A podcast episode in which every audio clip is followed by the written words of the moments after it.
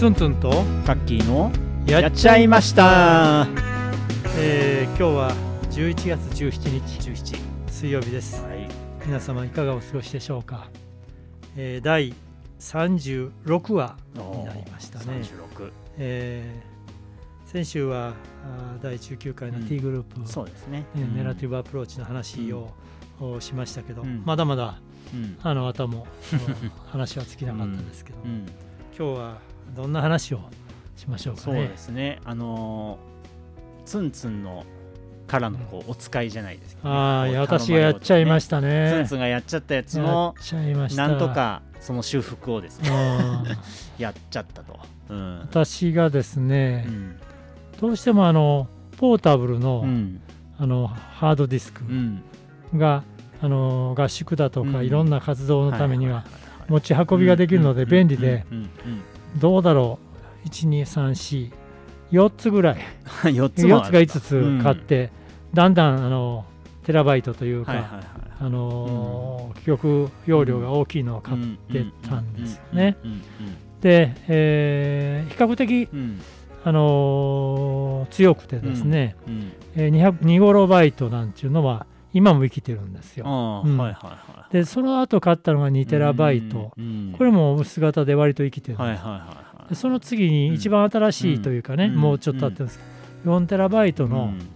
あのモバイルのハードディスクを買って。うん。だからこれが一番容量大きいから、うん。まあ、ここを一番バックアップ機能にしたらいいかなと思って、全部そこに保存しておいたら ある日ある日。動かない。おおこれは大変だと思って、い、ろんな差し方を変えたり、うん。えー私は Mac 使ってるから、Mac からうん。MS-DOS じゃないか、Windows うのん。マシンに挿したり、うん。いろいろしたけどダメで、うん。書き読んで。これどうにか動かないって言って あのやってもらったけど、なんか認識はするけども、うんあのハードディスクのうん。あの中身まではたどり着かないというのでそなん。お手上げ状態になって、うん。まあ、課金に預けてしまったと、うん。そうですね。うん。うん。だから4テラバイトのうん。全部じゃなかったと思うんだけど、うん。えーうん。それこそ最近で言うとうん。ズームでうん。取りためていた、皆さんとのミーティングというか、講座の内容から、うん。えーいろんなグループの録音データから、うんいろんなものがうん。もう手に負えなくなっちゃって、うん。リカバリー頼むって頼んだんだよね、うん。それがなんか、ですね。なんとかうん。なんとか回復してくださった？したのかな？どうですか？どうですかね？でしたか？うん。いやあのーいろいろ試したんです、僕も結構ですねハードディスクに関してはいろんな経験をしてきている、うん。部分があっていろんな手をね尽くしてまずパーティションが壊れてるっていうのが一番楽なんですね、あうーん、そのファイルシステムじゃないですけどそのなんだろうなんとかドライブみたいな A ドライブみたいな、はい。そういう情報が単にそこが壊れてるだけだったら修復は割とそのまま残せるというかそこを修復してあげれば、あの元通り読めるようになるっていうですね、パターンがあって、まあ、ちょっとそれは難しく。うん。でただ読み込め認識しなくてもちゃんと USB として読み込めていればそのレリカバリーソフトというやつを使えばですね、うんうんまあ結構高いんですけどね、うん。まあ過去にそういうことがあったので買ってたんで持ってて。そのために買ったわけじゃない。あ払っあおありがとうございます。じゃあ請求させていただきいやいやいやいや はい、うん。まあ、そういうのがあってあのやるわけです。でそれは読み込めると。で、うん。そこではドライブ認識してあの復元の操作はできるっていうことで、問題はですねこの何テラバイトみたいな、はい。世界がもう一番の問題で、うん。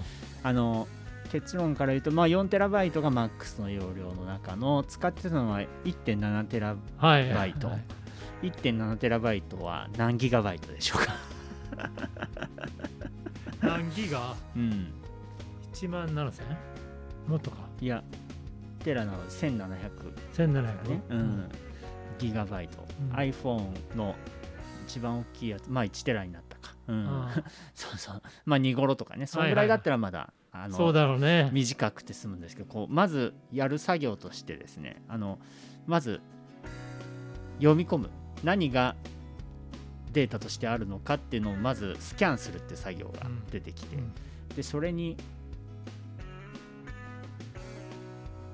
5日ぐらいかかる ずーっと回して あのそんなにね悪いパソコンじゃなくてあの Core i7 というですね、うん。あの CPU のはい。割とちゃんとしたねデスクトップのパソコンでそのスキャンするだけで5日間かかりうん、そこからの作業としてはそこを、そうスキャン値はあの私がうん。ダメダメージを与えたであろう、うんそのモバイルのそれをスキャンしてる。何があるかなっていうことを探すうんというか、一覧にするっていううん作業がスキャンなんですけど、うん。そのスキャン作業に5日間ぐらいかかり、うん。でそこからのまず新しいハードディスクまあそれは用意してたハードディスク1.7テラ以上の新しい壊れたやつに復元してもしょうがないので、はい。あの新しいやつを挿してそこにまずそこに復元するっていう作業がうん。発生しますと、うんでそれがですねもう待てど暮らせど。なんだろう。3日経ったけどあれ？動いてる？動いてる？みたいな。最初調子よく50%ぐらいまでいったからまあそんなかからんかなと思ったんですけど、そのうちなんか疲れ出したのか。なんか1日3%ぐらいしか進まなくなって。あれ？これあと、まあ、ツンツンにも言ったけどこうあれ？おなんか20日ぐらいかかるかもしれないですみたいなうん。ことを言ったと。まあ思ったよりも、はい、途中で早くなって賞味でも10日かかった まあそのぐらい復元にかかまあこの大容量時代って大変だなというか。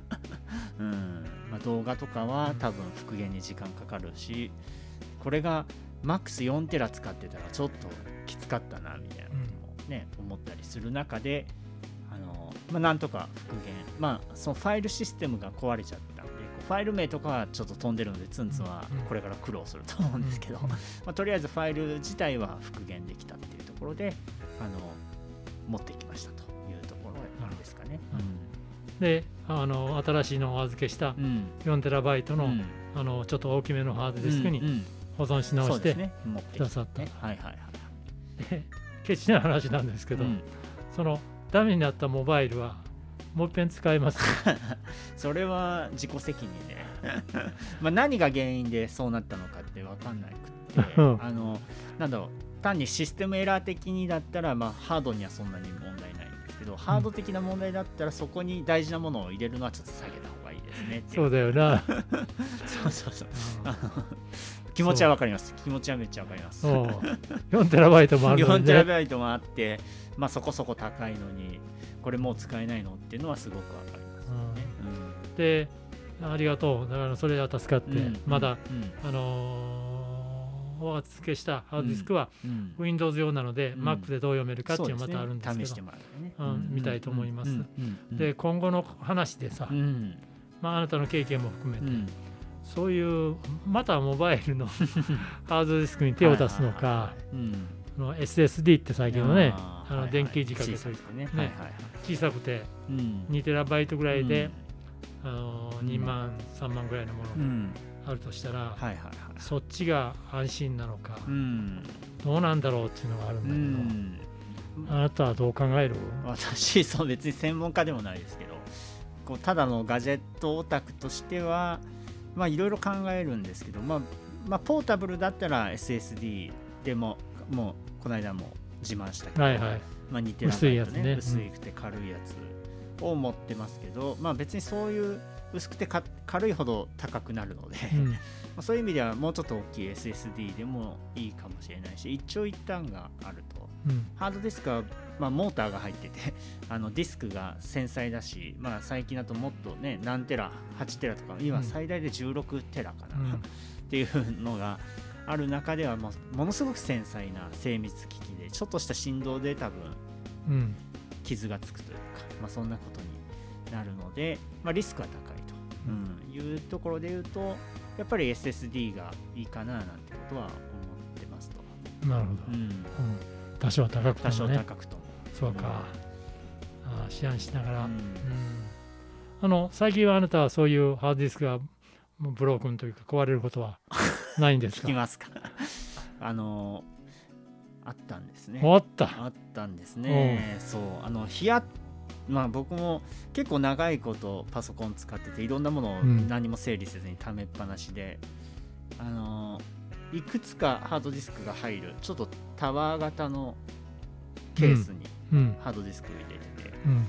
合計で何テラ入ってたのかな。まあ結構な量のあうん。の、まあ、前は日本入れてることがいいそうそうそうそうあのバックアップ。バックアップ用のやつとかも含めてっていうところでただそれがですね多分賞味8テラぐらいあったんですかね、うん。あの動画とか音楽とかも全部入ったはずですけど、あってそれがある日突然読めなくなっうん。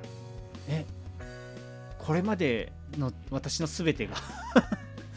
思うよね。ね飛んだまあそんな気持ちしませんでした。しますします、えうん。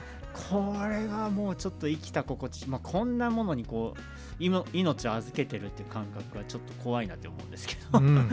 まあその時はものすごく焦ってまあいろいろねただ経験の中で対処する大丈夫データは残ってるはず。最悪リカバリーすればいいけどこれをファイルシステム壊れた状態で 復元しても絶対にこう読めないなというかね、そんなのもあって祈るような気持ちでだやってたら、まあ、パーティションがさ壊れてただけだったんですねあって、まあ、その復元をちょちょちょっとこうかけたらちゃんと 認識され今まで通りに動いたというのがオチでした、うん、それは二度と起こらないんですか？だから一回そういうエラーがあったハードディスクって怖いよな。でもそんな8テラもする ハードディスクをまたもう一個買うのも高いよな。ということで今ちょっと思案してる次第であります、いやこのハードディスク問題っていうのは、うん。まあ、特に私は、うん。いや据え置きのものじゃなしに、うん。モバイルで動かそうとするからはいはいはい。ちょっとおこんなことが起こると、うんあのーちょっと安心していられないね。うん。だから現代の、まあ、すごく大きな課題なんだと思うんですね。うん。SSD がもう少し安くなるとね。ねと思うしもう本当に大事なデータはやっぱクラウドを使っておくと、うん。毎日ハードディスク壊れてもそこからこう復元できるっていうところがあって、うん。なのでまあ仕事系のものだったりとか、あのーそういったものはこう Dropbox を有効活用して Dropbox の最高っていくら？いくら？あのじゃあお容量。容量多分今2テラ、まあ、だと思うんですけども、うん。自分が契約してる。あとはあのオフィス365、うんうん。を契約すると1テラまたストレージができるっていうこととこの間自分が追加したのは Google ドライブうん。も1テラ2テラか。あの、まあ、それ写真のバックアップに使ってるんですけど、うん。うんなんかそういうことをしておくとあの Google フォトはいろいろ人ごとに分類してくれたりうん。自動でしてくれたりするので、そういう付加価値とかを含めて金かかるけど まあやっぱ財産を守るための投資ね。はしないとなという、なるほどね。うん。そうかそうか。うん、まあだけどおかげで助けていただいた。いえ助けました。ファイル名を探りながらじゃあ。どこだけ戻れるんだろうかと思いますけど、うん。大丈夫ですよ、う、うん。また見させていただきます。ありがとうございました。じゃあ、え皆さん聞いていただいて皆さんにとったら なんかお役に立ったでしょうかね。てまあでもねこういうヒヤリハットっていうところではなんか手がかり、気をつけよう。お問い合わせもらっても困っちゃうかもしれないですけど、うんね、えーハードディスク。とりわけ。モバイルハードディスクには気をつけようということで、気をつけようはい、皆様やっちゃわないように。とはい。お気をつけてください。お気をつけください、はい。はい今日はこんなお話でしたけど、またあればと思います。どうもありがとうごありがとうござざいまし。いましたた。行っちゃいましょう。